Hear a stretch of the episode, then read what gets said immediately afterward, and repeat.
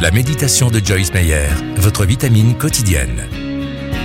Apprenez à connaître le caractère de Dieu. Aussi mon Dieu subviendra pleinement à tous vos besoins. Il le fera selon sa glorieuse richesse qui se manifeste en Jésus-Christ. Philippiens 4, verset 19. Je crois que Jésus veut nous inciter à confesser sa Seigneurie dans nos vies et planter ainsi une bonne semence. Je suis convaincu que si nous lui obéissons, nous recevrons plus que ce à quoi nous avions renoncé. Dieu m'éprouve continuellement dans ce domaine. Il m'a souvent demandé de donner le peu qu'il me restait. Et chaque fois que j'ai obéi, j'ai fini plus riche que je ne l'étais avant. Offrez ce que vous avez de meilleur à Dieu aujourd'hui. Vous découvrirez ainsi son caractère et constaterez qu'il est El Shaddai, le Dieu tout suffisant. Voir Exode 6, verset 3.